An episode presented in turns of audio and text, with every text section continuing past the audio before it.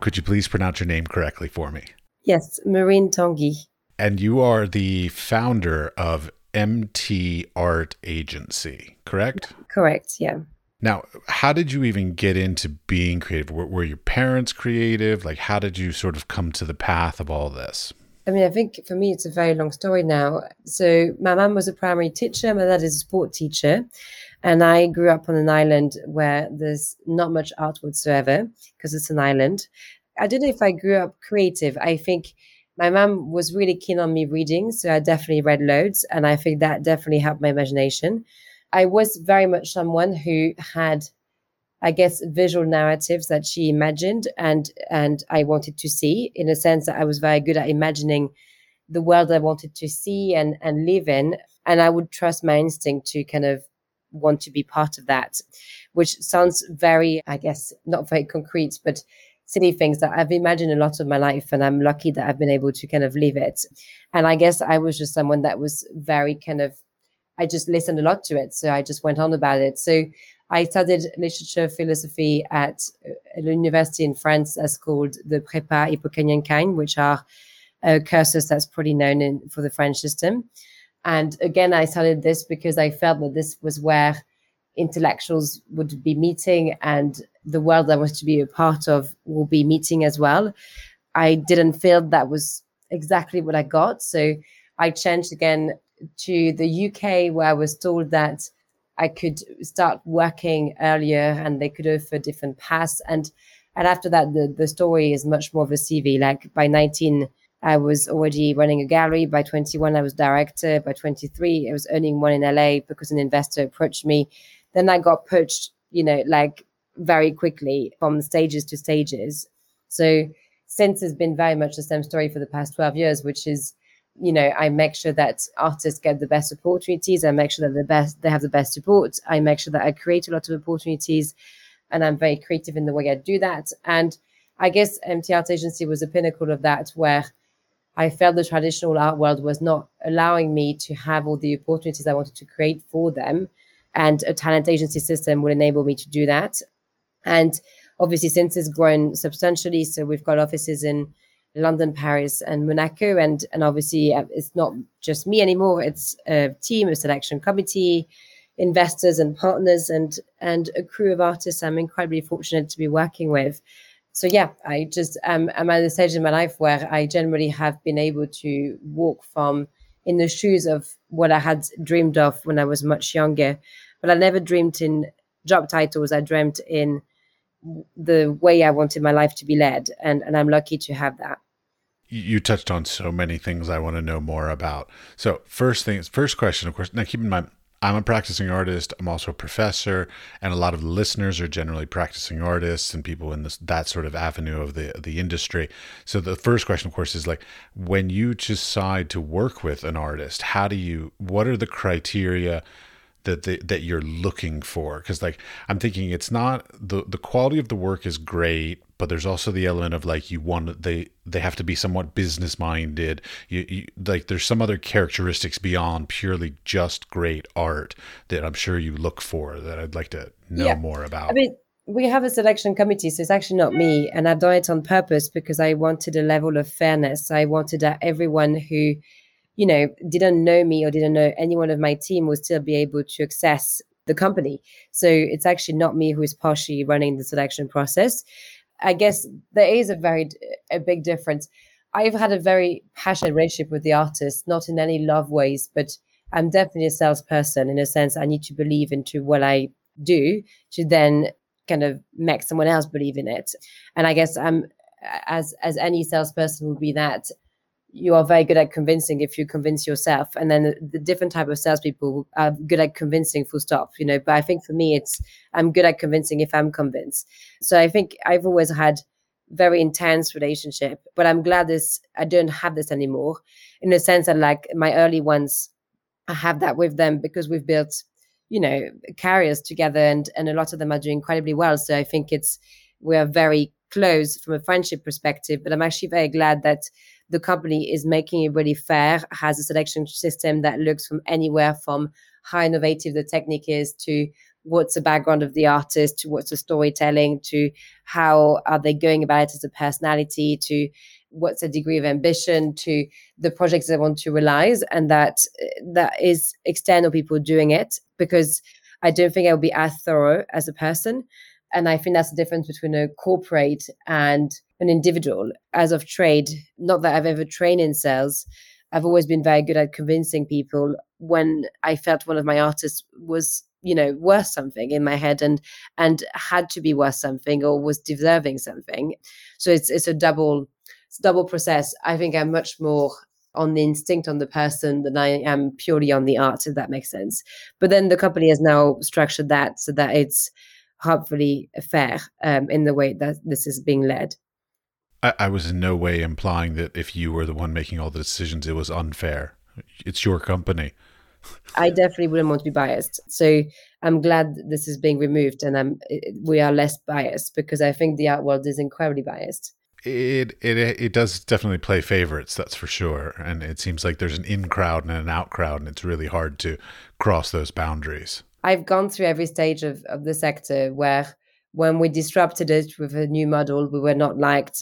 We're now back to being in and out constantly because, you know, like today we're about to announce that we've sold to a major foundation for our artists, and we are, you know, in and out. And I was with the V&A Museum this week. So I feel now I'm very moderated as a person. I see value in the way the sector is running. Equally, I see values in making sure it's being kind of innovated. I think I'm a middle-aged person, but I think I've come to middle-aged side of my career where 12 years in, I have seen a lot of things. So, and also because we are doing well, I just want to make sure that as many people are backing my artists, and whether they're in or whether they're out, I want both of them. So I think, you know, as a company, we are talking to both sides. We don't really have a favorite side. Well, one of the things that I find very interesting, and don't get me wrong, I want to make something really clear. I love your agency model. I think it's really amazing. Like, I grew up in a time and was trained in a time at what I believe was pre any of these kinds of agencies for artists existing. I'm 47. Yeah, I'm 47. And they just didn't exist. So, like, it's one of the things where, like, I wish these existed back then, because they didn't, or at least they didn't in America where I was raised. So anyways, all for what you do and loving it, supportive of it. I just want to learn more about it. So just to be clear on that. That's very sweet. So one of the things that I find really fascinating is that you seem to sort of ride that balance of doing, like, working with artists commercially, like working with, corporate clients, so to create ad campaigns. And I saw window displays and other things like this for, like, companies and for-profit kind of things. And you also seem to work with public art programs and cultural institutions. So that you're able to take your artists both into sort of the commercial art world as well as the fine art world. Is that right? Am I seeing it correctly? Yeah, it's really interesting. So I've had very academic studies in France where people end up professors, politicians, or journalists. That is it in terms of my literature studies. And I've had then an exposure in Los Angeles because I was lucky that an investor approached me when I was 22 to open Mount Gary in LA. So which was much more like a marketing exposure, because I got to open a gallery with celebrities and the LA world, which was something very different to the intellectual world. And then I got to learn how to do business in the UK, which is, in terms of trade, also like a different kind of training. I guess as a person, I think, kind of going back to the idea of sales, I'm not a salesperson that could sell anything. I'm someone that could sell something that I truly believe in. In the same way that when we built MT Art, you know, we built it on values. We were one of the first B Corp in the art world, and we had our ideas of what the ethics of the company would be, and as much as what the execution of the company would be. And in a weird way, a lot of my team is much more left-wing than right-wing, which is still something that will be quite rare for the sector we're in. And that's because there is a really clear understanding to the values of why everyone is in the system that we're in, and also therefore why the execution matters so much. And I think Monet here is a tool to make, or a vehicle to make sure that the that everything can happen. And I think I'm very comfortable with that because I didn't come for money, and I know that economics are essential if you want to make anything happen in the world we're in. And I'm definitely not someone that's utopist about it. I think I'm more someone that generally wants change to happen, and so I'm more pragmatic about how much change one can generate. I mean, I'm really comfortable about the social values that we have. I'm very comfortable also about the fact that, you know, we are people who are incredibly excited when we close a deal, and yeah, we salespeople, I think, in that sense. But I think we are weird socialist salespeople, which I think is quite rare for the sector we're in. But we are definitely, yeah, I mean, my company, every time a deal is closed on a daily basis or every 2-3 days, like, it is a celebration. Like, that's why we wouldn't be a foundation or a charity, because the people who work with me are excited for the growth of the company. And there is that relationship with finance. Equally, none of us could work with people or projects that we didn't feel were moral. So it's just, I think for me, that's where business should be. And so I don't think it makes us any saint. I think it's just, it's a nice quality of life. It enables us to, all of us, to wake up in the morning knowing that we are doing the right thing, but having a growth that we would wish for. So it's a very comfortable way to live, I think. Oh, yeah. I mean, but generally creative people are the worst with finances. We are like, we don't like commodifying ourselves. Like, well, you know, whatever, snobby sort of fine artist people don't like doing that. And they're really bad at it, too, you know. So to have a group of people, an agency that support an artistic practice sounds like magical to me. Like, you all sound like some sort of great unicorn riding on a rainbow, kind of like never happens. I think, like, the artists are working incredibly hard with us. I'm very cautious about what I say, because even when we signed them, I don't want any false expectations. I think it was really nice. Like, I remember writing the Christmas card at the end of last year and thinking, there's not a single artist we haven't provided great opportunities this year. And that is something that I feel proud of, because it's important that they all feel that way. But it's... yeah, I'm very cautious about projecting any form of dream. I think I'm much more into like regular action making with them, and I hope they're happy. I think ultimately, you know, they also somehow our clients as well. As much as we pay them, they are still people that if they're unhappy, this will be a bad thing for the company. But yeah, I'm incredibly fortunate with them. I definitely have had rocks as artists who have taught me how to behave with them. And I'm very grateful for that. I think David Servan-Schreiber or Jennifer Abessira has been with me for at least 6 years, Leo as well for 4. And they've taught me how to be, I think, in that kind of relationship.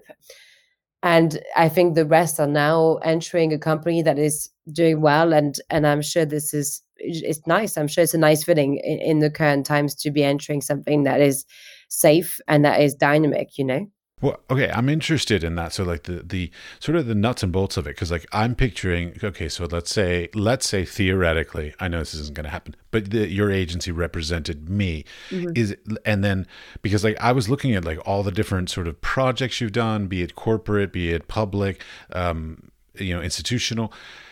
Are those things that like the institutions or the companies come to you and then you find an artist that fits them, or do the artists say, hey, you know what, I really want to work with this company, and then you pitch it to the company? Like, how does that all work? I think the best way, I know it sounds mad because we are still in the fine art sector, but talent agencies have been around for a very long time, and in LA specifically. I was lucky to meet Michael Ovitz, who created CAA, and this is very much someone that emotionally I'm very tied to, because he's the one that's opened up my eyes to that reality when I was very young. And it's that simple. It's just people who go out there and make sure that contacts come to them, or you pitch to contacts. It's just one of the oldest way to do business. But all of us, like, and I speak for my team, so Blue was at Vogue before she joined us. Jan had a creative agency for 20 years before he joined us, and Saul did to join us as well. Lise also had an art company for 5 years before she joined us as well. They'll all be people who are, and there's more obviously, but that's my more senior team. And if I think of them, they are smart, agile, very creative, got a great network, know how to nurture a network and continue for that network to expand. And they're very good on speed, so they know that if something arises an opportunity, they can close it fast.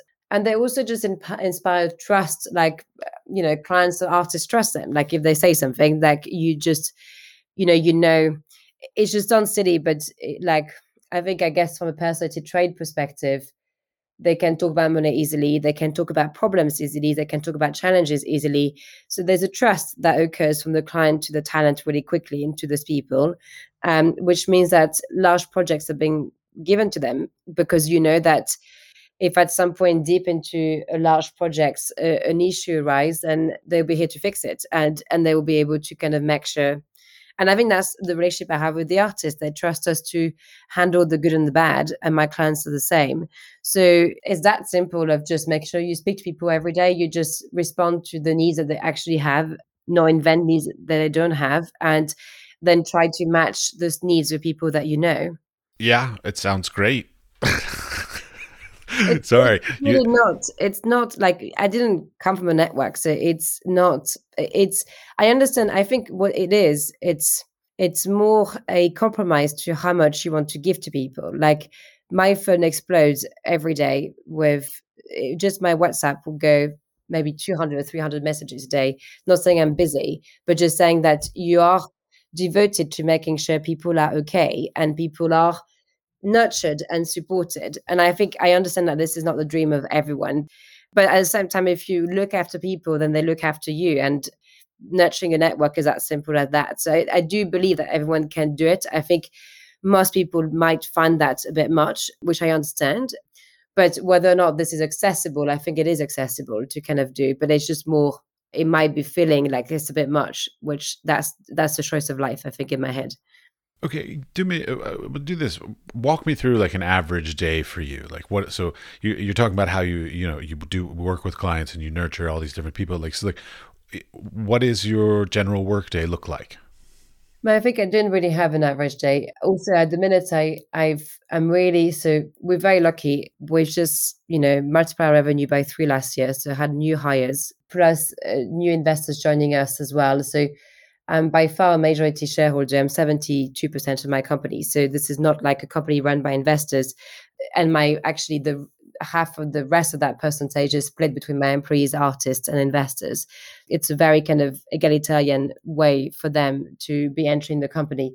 But it does mean for me, my priority is to make sure that everyone is being empowered to lead the company. So it's less about me, it's more about them, if that makes sense.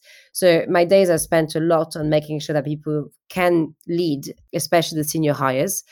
And after this, I talk to people all the time because that is my job. So I'm always on the go to talking. In terms of pitching, I mean, every time I have an idea, I make sure that I pitch it to who is relevant. Same from the PR side, same from the artist side. I'm always on the go to kind of redirect them to selection committee and you're just basically just trying to be as knowledgeable as possible, jump into as many meetings as necessary because you don't want to be doing things that aren't necessary. And then for me, my priority is absolutely that I'm known as a company that hire very smart people and the top of what they do. So I need to make sure those guys are really happy. And that is my top priority right now. You use the term knowledgeable as possible. Like so for you at your level, because I'm a bit intimidated talking to you. So I'm a little scared here. So bear with me. I'm currently in the jumper. So there's no intimidation whatsoever. No, I promise there is intimidation. I'm quite scared here. So I'm trying to be as professional as I can. So you use this term knowledge as knowledgeable as possible. So how do you keep up with being as knowledgeable as possible? Because as an artist, I'm sitting here, I try to keep up, I read what I can, I watch videos as I can, I go out and, meet people and try to nurture and build new relationships as much as I can. But the question is sort of, you're on a different echelon to me that as far as I'm concerned. And so I'm asking sort of what are the practices that you have to sort of keep as knowledgeable as possible? I think what I'm very fortunate to have, I guess, as a personality is I have a mix of ADD, but also very good concentration. And I don't know how this landed, but it did land. And it means I can be in a room for 10 hours and apply something. But it also means that if after an hour, I feel the meeting has gone around 3 times, I definitely have really edgy ADD.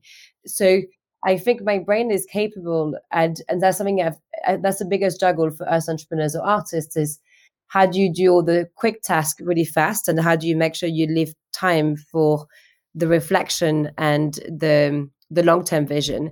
And that will be through books, through really good conversation with people, through really good brainstorming, through really good articles. And it's usually long articles as well. You can't do the short articles for that kind of things.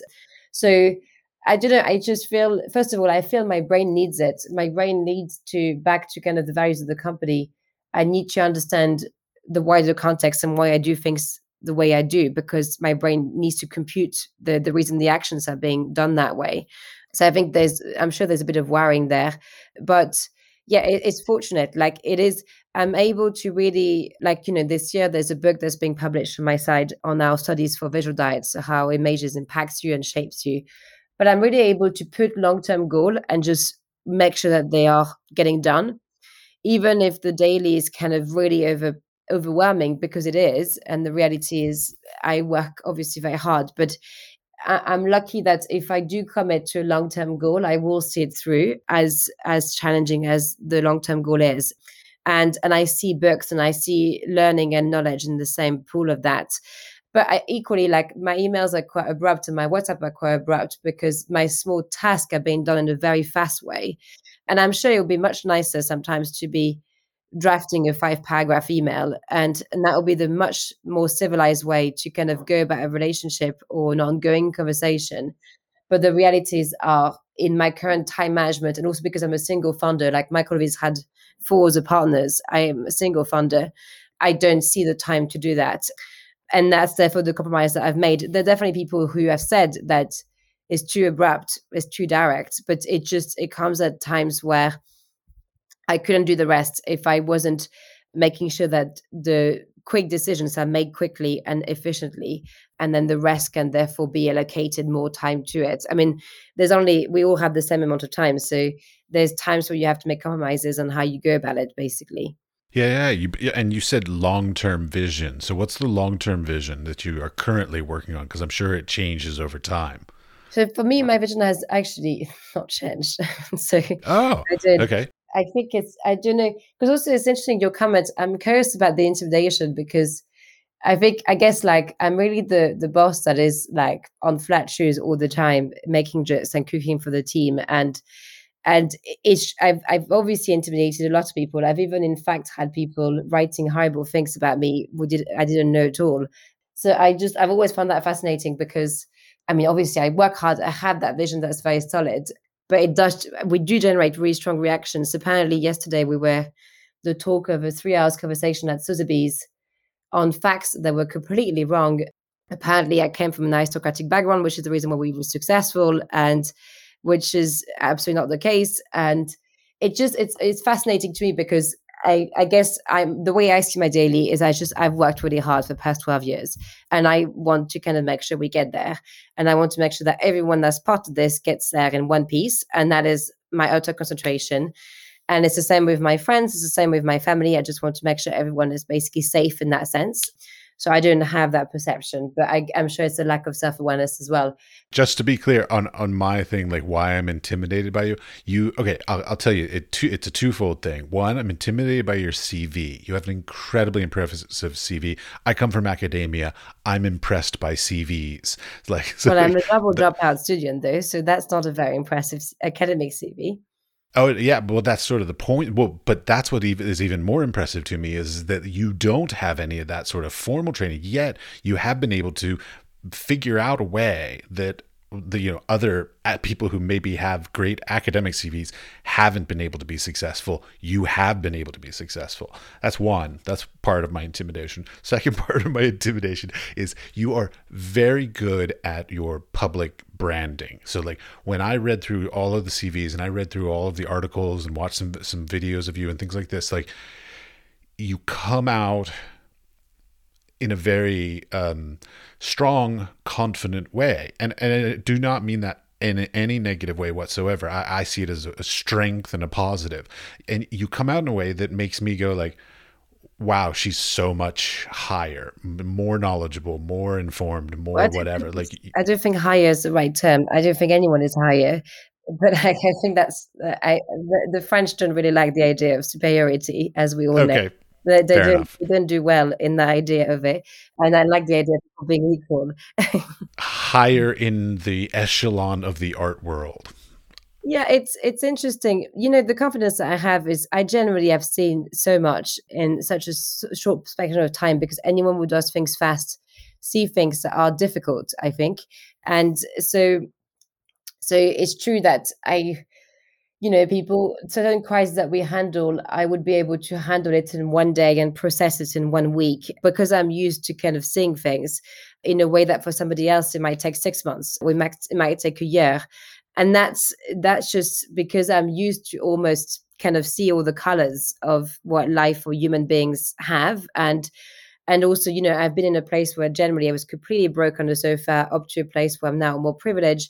So my range of experiences of life exactly does mean that I don't think anyone is higher, and does mean that I there's not a day where I don't think we shouldn't push harder as a company because of this. So the sense of safety is built specifically on that consistency of working. And I think, I guess I know what I'm in the room for. I generally want to be adding value to the sector, and there's no other reason why I'm in this room. So I think understanding why you're in the room does have to be in the room, because I don't care if at that point someone thinks I'm attractive or not, or like me or not, or whatever, you know. It's just, the point is that I know exactly why my purpose is at that point in time.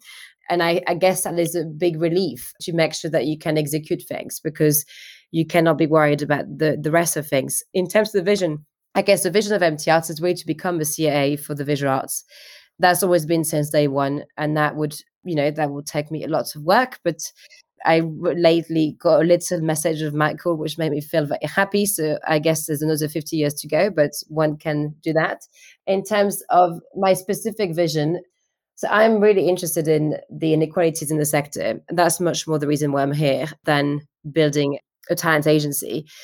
Building a talent agency is an enabler to making sure that I can crack what I feel is a sector that is inaccessible economically to work in it, because my interns are paid, because my staff is paid well, because my artists are paid. So I'm trying to build a system that's more economically viable, have that as a first trial with a company, and then be able to understand it so that I can apply it to other areas of the sector, but I can also empower the people who are trying to do it, whether it's financially, whether it's through resources.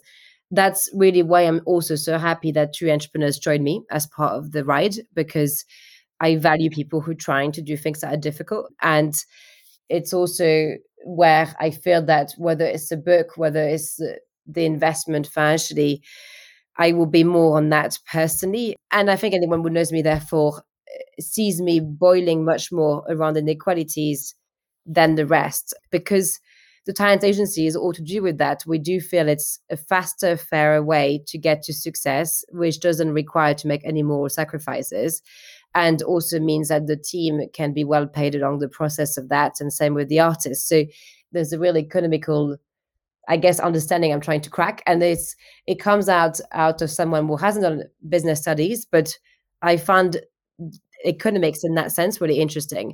Like I think I would have died doing a marketing course, because I found that really boring and very non-interesting. But I found telling good stories really interesting. I found communication in telling those good stories really key. And I found cracking social and economical problems really interesting. But I think I come at it from more of a philosophical level, where I'm like, how can we make sure this happens? Even if it's not the easiest options, how do we make sure this is being enabled? I think it's more the way I come at it, more that I come at it on, let's study the market and let's see where the gap is. I think I've never been that company that had studied the gap and therefore created a gap. I've been more the company that just felt it was the right thing to do to create what we were creating. And we will make sure that it works for that reason. And look, in doing that, we have created a gap, but it's the other way to think about it. And I think it's further away from the business schools kind of thinking. It's more, I guess, a philosophy thinking towards it.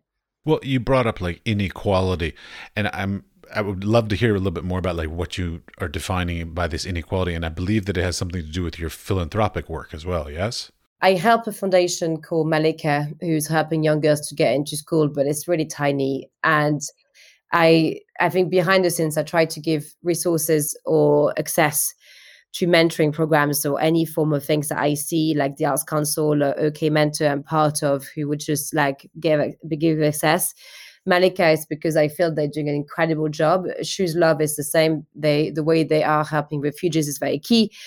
I don't do enough of that. I should be doing more. At the minute, every single of my time is taken into MT Art. I cannot wait to do more is the answer, but we still gave 10% of our profit last year to charities from the MT Art side.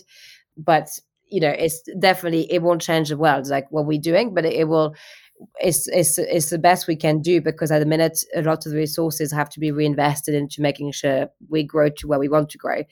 In terms of the inequalities, I think it's more, I think that the art sector currently, whether you are working for foundations or museums or galleries, doesn't pay you well because there's not enough resources. And it also means that 90% of the people who are in the sector, and I sadly think it was going to be worse with COVID, do come from very privileged backgrounds.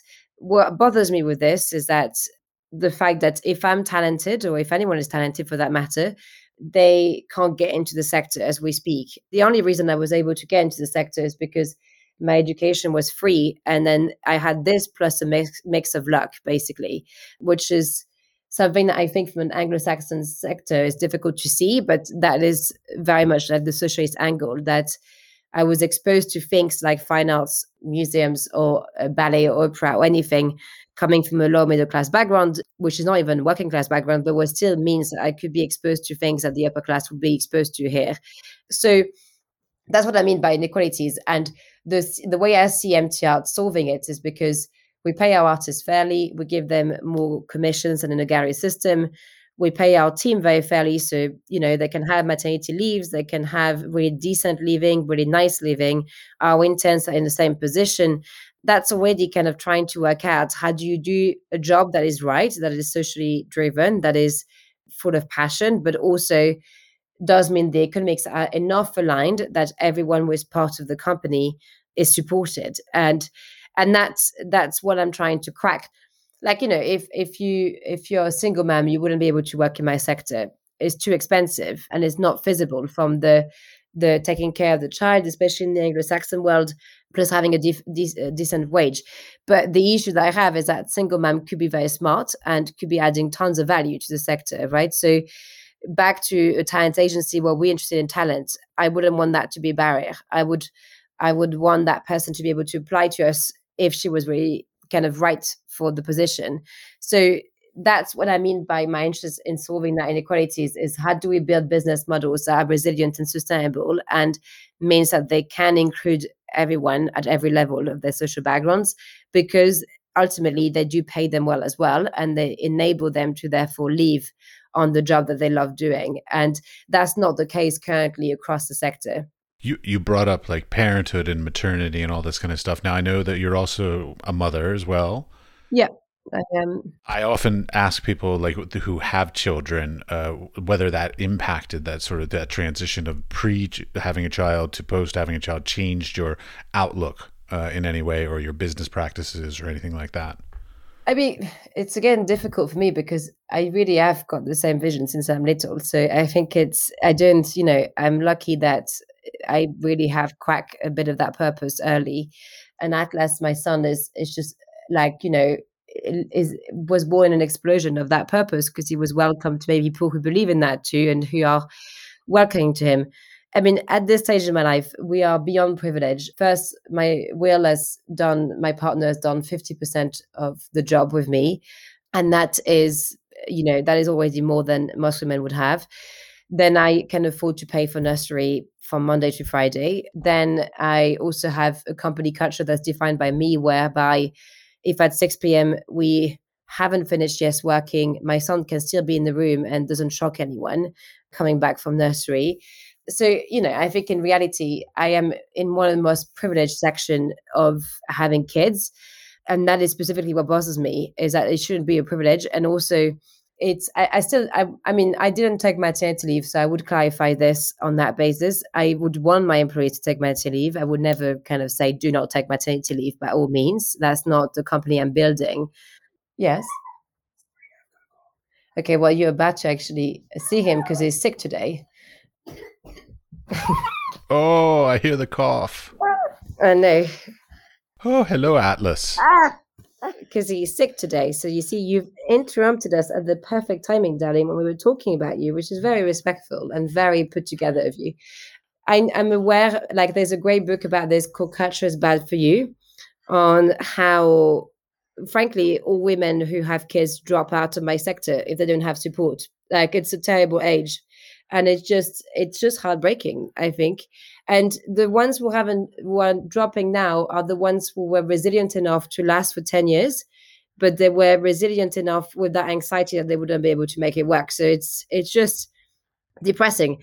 And I'm still white and middle class. So it's not like working class with a form of diversity or anything like this, which will make it completely worse.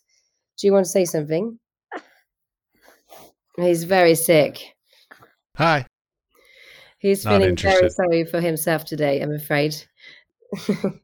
But yes, I think it's look, I knew in my company we would have the right policies, but it just breaks my heart to be reading the book. I've read this book thinking, oh my God, like the stats are even worse than I thought the stats would be. Oh, you should come to the Czech Republic. The maternity leave here legally by the government is 3 years. Wow. That's insane. Paid by the government. Well, that's amazing, though. That's really good. Yes, it is. Yeah, the Nordic countries are very good as well. There's loads of examples. And I think that's really the thing that also upsets me with education on there's so much that's being proven that investing in these areas is a good thing. Having women who are happy and work and empowered is a good thing, just purely economically. Like if the conversation is to do with money, then it does make sense. But it is... Yeah, in the country I'm in the UK, it's definitely not. It's not pretty in terms of the way it's applied. Okay, so wait, now I want to hear a little bit more about your book.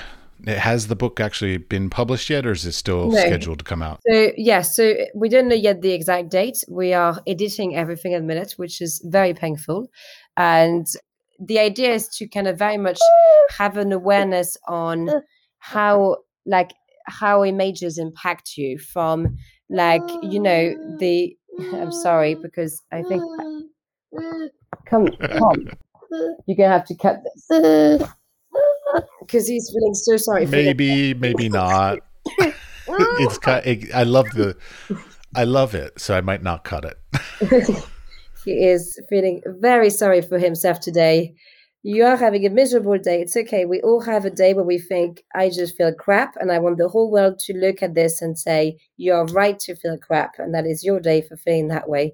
So it's really thinking from how images impacted you and how over the past 200, 300 years, depending on what kind of visual background you got raised into, then you were shaped to be a very different person. And the effect that this would have had on you from an architectural perspective, what's in your house, how is your house, digital now, advertising, politics as well. Then, therefore, giving you a toolkit on how you can best see that and how you can best understand the impact of images on you. And also helping you being more participative in that matter. So, i.e., knowing what to do to participate in that conversation and how to make sure that, you know that you can participate and have a voice that's being heard, whether it's digital and curating what you are looking at, whether it's public art and curating what's on your streets, but you have actually got a voice. Even if you have no means to have it, you will still have a voice. I mean, as long obviously as you have access to a phone, but even if you don't, then there's a level of public art that you could hopefully have a level of access to. So hopefully that's accessible enough for us in the Western world to have access to. I used to run a public nonprofit in the United States that was a public art program where we did installations of sculptures, and we would rotate it every 6 months in order to try, and part of the goal was to try to educate the community on what they defined as good quality art, you know, because like they had never had any sort of public art before, murals, nothing. And so like that's part of my background is doing public art and engaging in that and trying to help to educate the, you'll call it the consumer, but the general public, the people that engage with public art, and try to help to educate them to know what they like better. Because like I find that a lot of people don't know what they like. And on the flip side, they also don't know what they don't like. So like they don't know. They just say like yes or no, but they don't know why. And so like engaging in that conversation of why do these things work and why do other things not is a very interesting conversation. Yeah, I agree. Well, that's the belief first is the more the audiences are aware of it, which is why we're doing this as well, then the more they can participate and the more that's democratic. So that will be the hope with it, basically. So I agree with that. Okay, so I'm interested. Let's go back a step to the whole scenario of the artists. Like, so I know you get like insanely large amount of artists wanting to be part of your organization, your agency. Mm-hmm. So, like, when you find an artist that you like, do you keep with them? Like, how long is your relationship with an artist? On average, I guess. Like, I mean, it can go for as long as it's successful, in a sense. Like, I think the contract is 3 years to be renewed. I mean, a lot of my early guys have renewed it, to give you an idea, because when it works, there's no reason to stop it. We do have a trial phase, and you know, I would just never encourage anyone to stay in a relationship that's not beneficial for them. I think, obviously, for us, the reason we're so kind of careful on the getting them on board is also because I would hate that we fail them. You know, it's so exciting to get on board to something that it's heartbreaking when it doesn't work out. So I'm trying to minimize as much as I can that disappointment as well.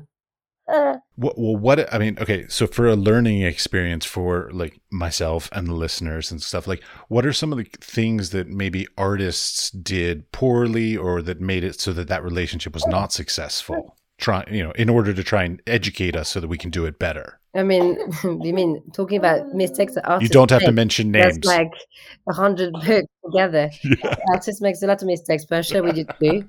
I mean, just as recently as this week, although they were very sweet because they felt very guilty. We have an artist group, so it's not that I shamed them, but I did jokingly said this was ridiculous, and the artists all responded with GIF.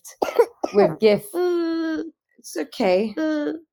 They all responded with GIF, feeling very sorry for themselves because they felt very much like idiots. But they sent the wrong prices, and for 4 of them, to a major foundation, and 2 of them made mistakes on their website that with the pricing not being the pricing they wanted, which meant that by the second it's out there on the internet, I can't retract what's being said.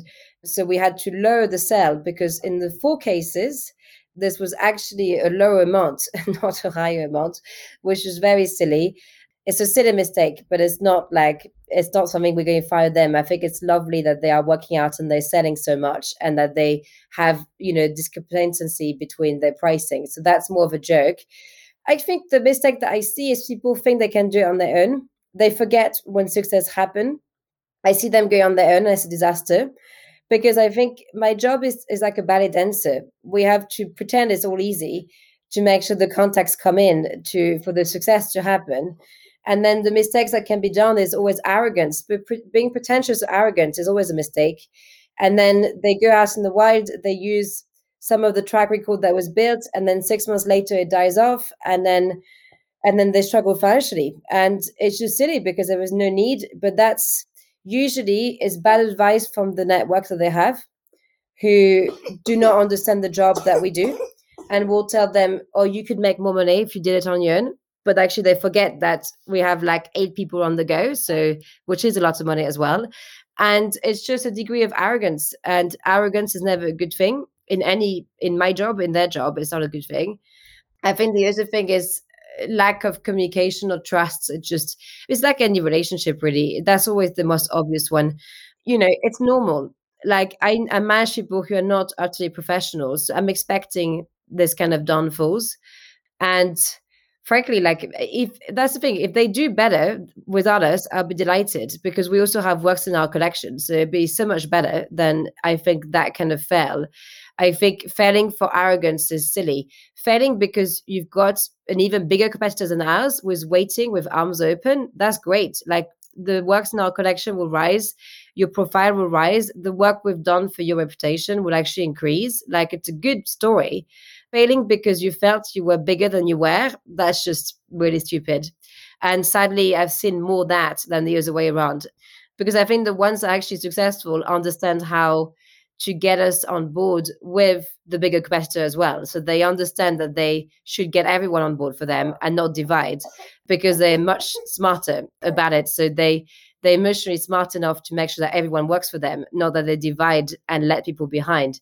So that's more who I think is successful.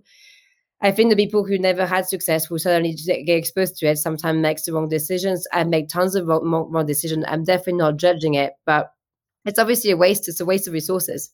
Okay, you said something in there that sort of made me think about what's the average age of the artists that you generally represent?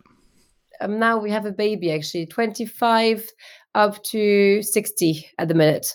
Well, I would imagine that to be able to do the sort of the caliber of things that I've seen on your publicity and the be able to be humble enough to like work in collaborative organization, like what this sounds like, it would take a certain amount of maturity, because like I know in my youth, I had made the mistake of being very arrogant in my youth. And as I've gotten older, I hope that I've gotten more humble, though not so totally humble, but more humble.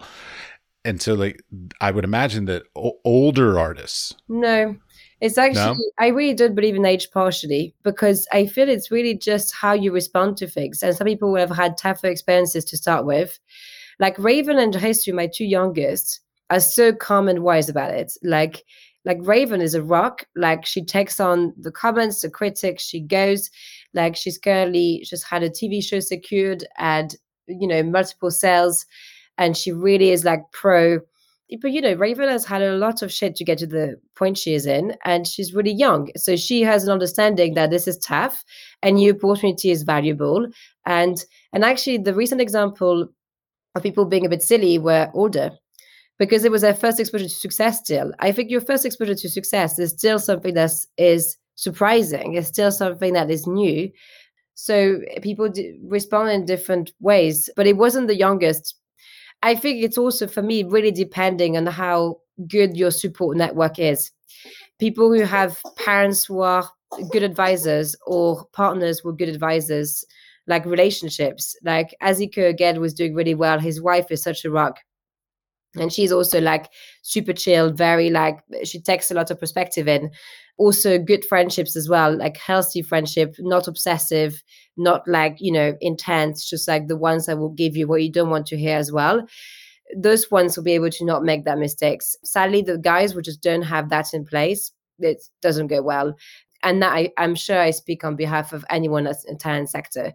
And then first, the decision to how much they generate for us at that point. Because if you're a brat, then, you know, it comes to a cost where, first of all, no one wants to take care of you. So from the team. And so you really need to be at a level where you're sustaining another 10 artists for us to be like, okay, we'll make that effort, or then it doesn't work. Okay. Within that, then the thing that I started wondering about, okay. All right. I've done commissions in my life for clients and for corporations and for private people and stuff. And as a general whole, I hate doing them, but that's because I think they were the wrong people, because they came to me and said like, hey, I love what you do, and I want you to do this thing that is nothing like what you do. So like, I guess the question is sort of like, how do you find that ability to connect the right artist to the right, let's call it, client's needs? I think we're lucky that we haven't had many of those experiences. I would make that decision completely upon the situation of the artist. If the artist is currently lacking finance and needs something to be boosting, I'd be more flexible for the client. And it will all depends on what is right, what is wrong. But we didn't really have clients with that. I really love my clients. I actually feel that a lot of the time they are more flexible than my artists with them. So I don't really have people that I don't enjoy working with on the client front. I think I have a perfectionist artist, and it's not that they don't want to be flexible, that they just really have a clear vision again. So I'm used to that. I'm used to having two very headstrong people, but I think they implicitly have a lot of respect for each other. It's okay. I think we have someone who's really not in a great space. No. He's just, I hope he's not, he's just sick, right? Just like a normal sick. No, it's not sick. Perfect. He's just sick. Okay, good. But my God, you're making the world feel miserable. Sorry, you will have to cut the part where he's coughing, because he's coughing quite a bit. It's okay. And look, you're feeling so miserable. We can conclude it with one last question, which would be just, what advice might you give to any sort of aspiring, either a business professional who might sort of want to go into the agencies, or artists that might want to work with agencies? On the artist front is really research very well who you're approaching. I found that there's a lack of research. You know, like you wouldn't, in the same way that you said your clients ask you to do something that had nothing to do with you. I have a lot of artists who want to be represented, but they don't really understand why that would be us, why that would be somebody else. So I think research is lacking. And then try to understand, darling, this is the part that's important. Try to understand the agencies that you must speak to first. There's always going to be people who are going to support you more than anybody else. And so having a start with those agencies to start with is important, because you can always be known by everyone later, but there's usually a support system of people that will trust you first and foremost. And therefore, I would have an understanding to why and how you can make sure you get to meet more people through that. Business people, I would actually ask ironically the question, do you have to start a business? Because it's really hard. The same with an artist is just, is there someone else doing what you're doing where you could partner up? I think definitely the answer would have been yes if someone was doing what I was doing for me. And from that exact point on, then it's just make sure you have a why. It's so glamorized. It's really hard in a good way. It's the most meaningful thing I've done with obviously being a mum as well. But it means 24/7 of challenges on a daily basis. So if you don't have a why, you should just join someone and just offer your skills and have your weekends like all normal people. And there's no reason to pull you through. Oh no, my love. There's no reason to pull you through that pain if that's not actually something that's essential. Sorry, there was a lot of cough intermittently into it. I hope you make the best of it. I will keep it all in because it gives nice character. It shows your loving motherliness. It's great. Well, look at him. He's just so unhappy today. I don't know his normal look, so I'm not sure how that he looks pretty good looking. He doesn't have like, he's not like, there's not like snot running out his nose or anything like. Yeah, we've tried to kind of make sure it's not too obvious. Okay.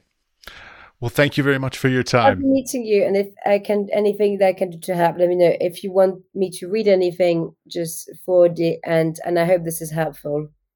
It's great. Yeah, you've been, it's just new knowledge for me. Like I didn't know much about what an agency does or how it runs. So anything new knowledge is good to me. I'm really glad.